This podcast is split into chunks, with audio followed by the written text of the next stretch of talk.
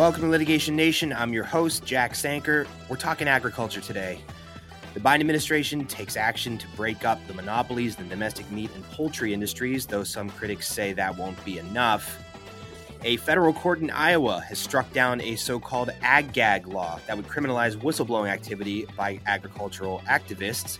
And how much farmland in the United States is owned by foreign corporations from places like China and Russia?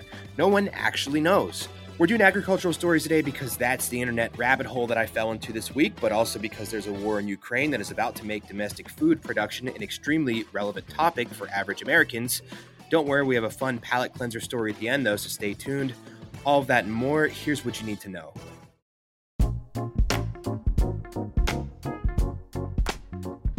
Up first, Recent executive action by the Biden administration aims to make the meat and poultry industry less monopolistic and more resilient in terms of the supply chain. Some background on why this is a thing in the first place. Currently, four meatpacking companies control 85% of the domestic beef market. The top four poultry processing firms control 54%. The top four pork processing companies own 70% of that market. Why is this important? Because farmers are presented with little choice when attempting to sell their livestock products, which results in stagnated competition and, of course, lower prices for the sellers. The White House published a fact sheet on this issue recently where it states that 50 years ago, rangers got 60 cents for every dollar spent on beef in this country, whereas now they only get 39 cents. That portion has been absorbed by the mega conglomerates as additional profit. Nonetheless, American consumers are paying more and more as the price of food is a large component in the current inflation that is hurting American buyers. This unhealthy concentration makes supply chains fickle and vulnerable as these companies create massive chokeholds on supply.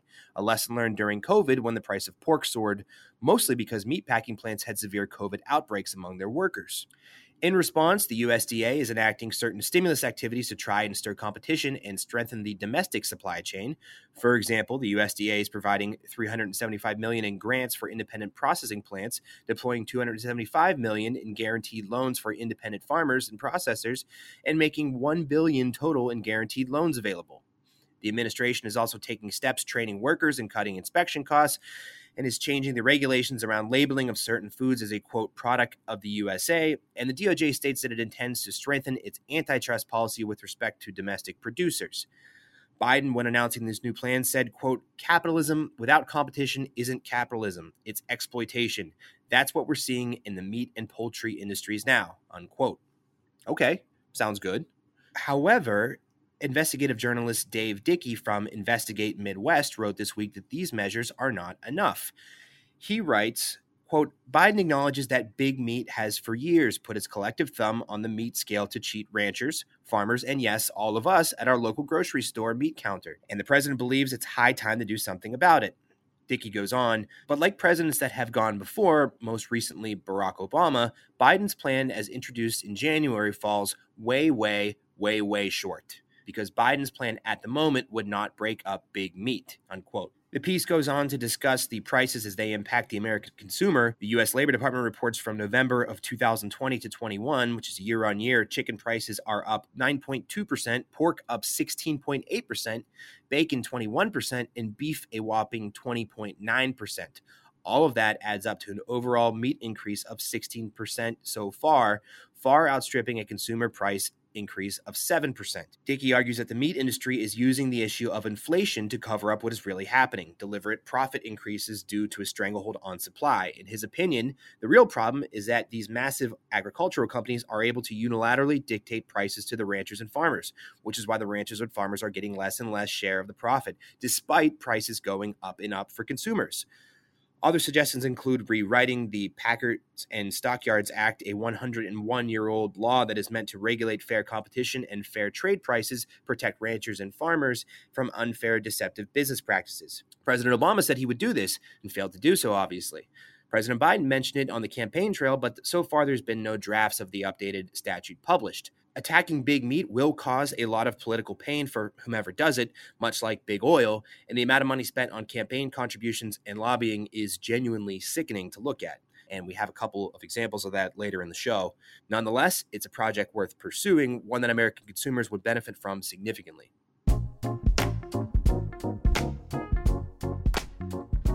Up next, while we're on the subject of big agriculture, the state of Iowa has been trying over and over to criminalize surveillance inside agricultural facilities, passing four separate laws that make it a criminal offense to film the inside of farms, stockyards, and other agricultural centers.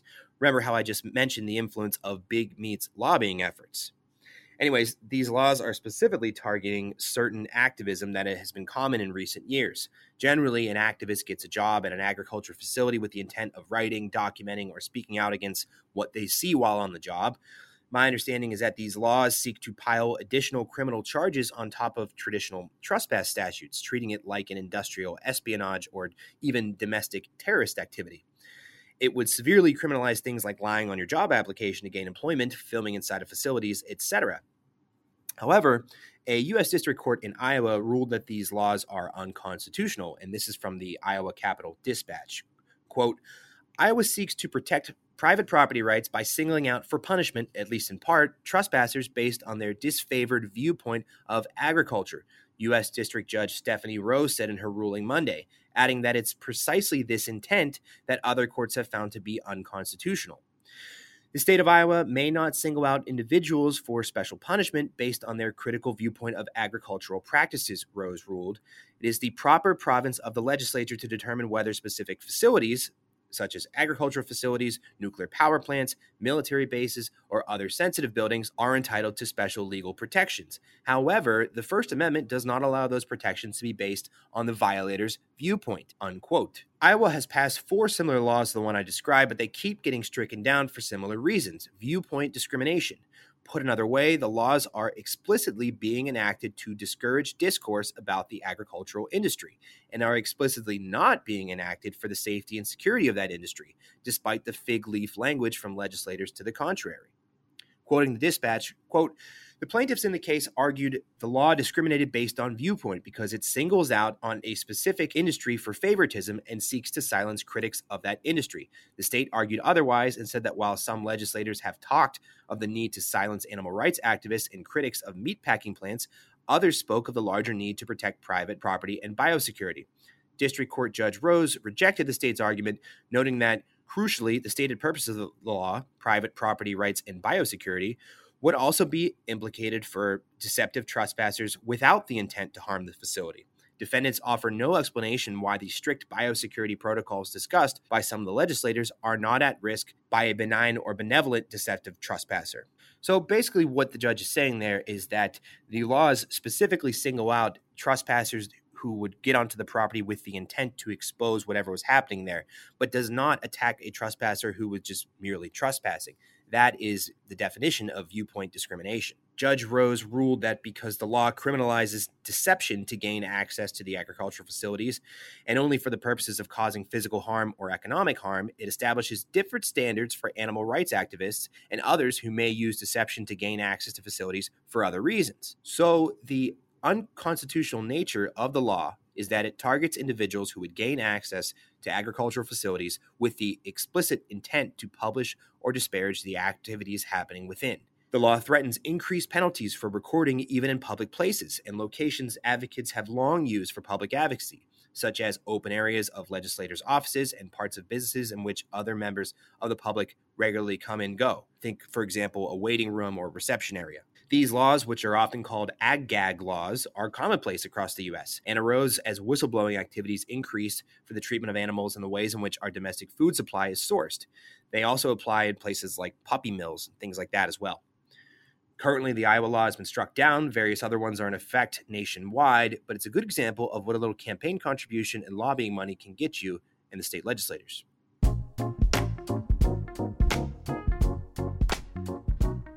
For our next agricultural story, foreign companies are buying up acres and acres of American farmlands.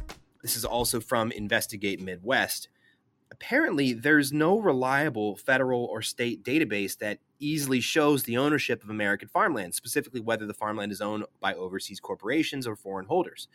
And before I go further, I do want to be clear the thrust of the story isn't antagonism towards foreigners or immigrants or minorities owning American farms. That's all fine and good.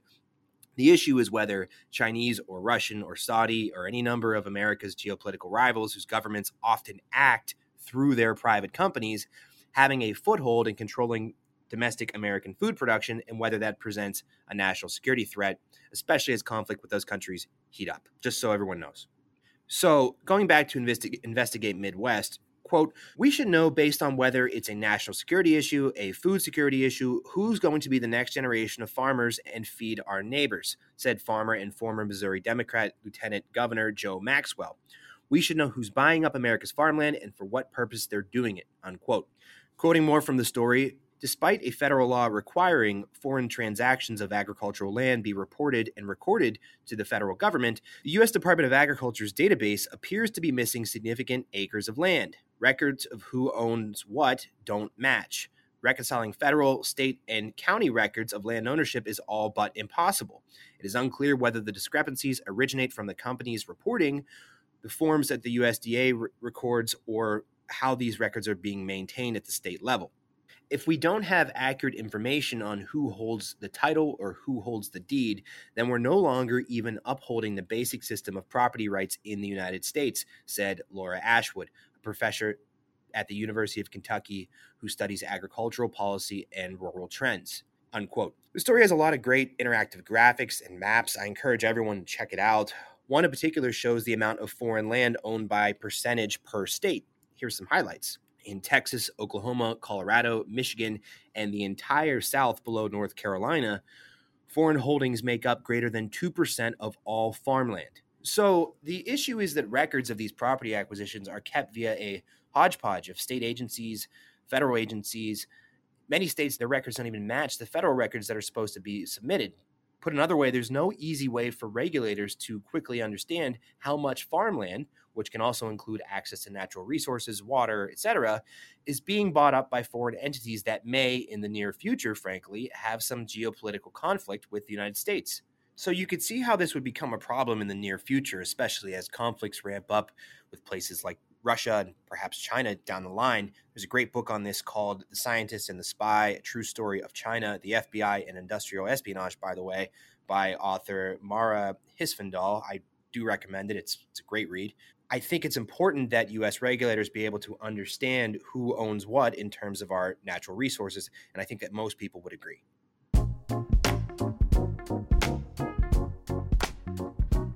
All right, and we'll close out with a fun one.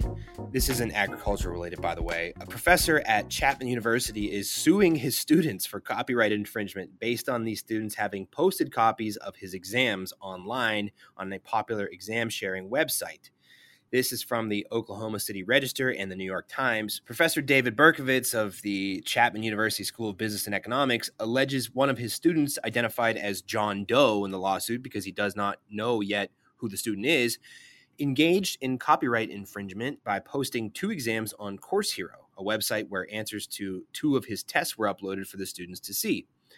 Lawyers for Berkovitz say that the tests contained a warning stating that the exams were not to be produced and were, in fact, copyright protected.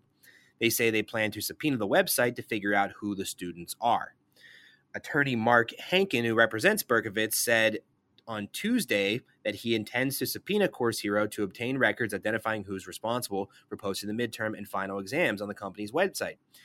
Berkovitz gave the test to students in his Business 215 class during Chapman's 2021 spring semester. The tests were uploaded to Course Hero in an apparent attempt to solicit answers to several essay questions. Quote, it seems to be cheating and an ethical violation of Chapman's honor code, he added. If there is some ethical impropriety going on. We want to stop that because it changes the grading curve, unquote. Chapman professors own the copyright to their work and are free to pursue the removal of content from such sites as Course Hero, said university spokeswoman Cerise Metzger, who added that the school is not involved in the lawsuit. She did not address whether the students' actions could constitute an honor code violation. That's the show, everyone. Thanks for listening. Sorry to spend so much time on agriculture, but as the situation in Ukraine has been developing, I've just been thinking about the downstream effects of how the 30 or 40 percent or whatever it is of agriculture that comes out of that region of the world is going to be affected, especially as it comes to American consumers and American families who have to put food on the table. So that's why we ended up doing this episode. You know the drill, everyone. New episodes every Tuesday. You can find us on Apple Podcasts, Spotify, wherever else you get your podcasts. Please like, subscribe, leave a comment, leave a review. If you ask a question, we will try to answer it. Otherwise, thanks everyone for listening, and I'll talk to you next week.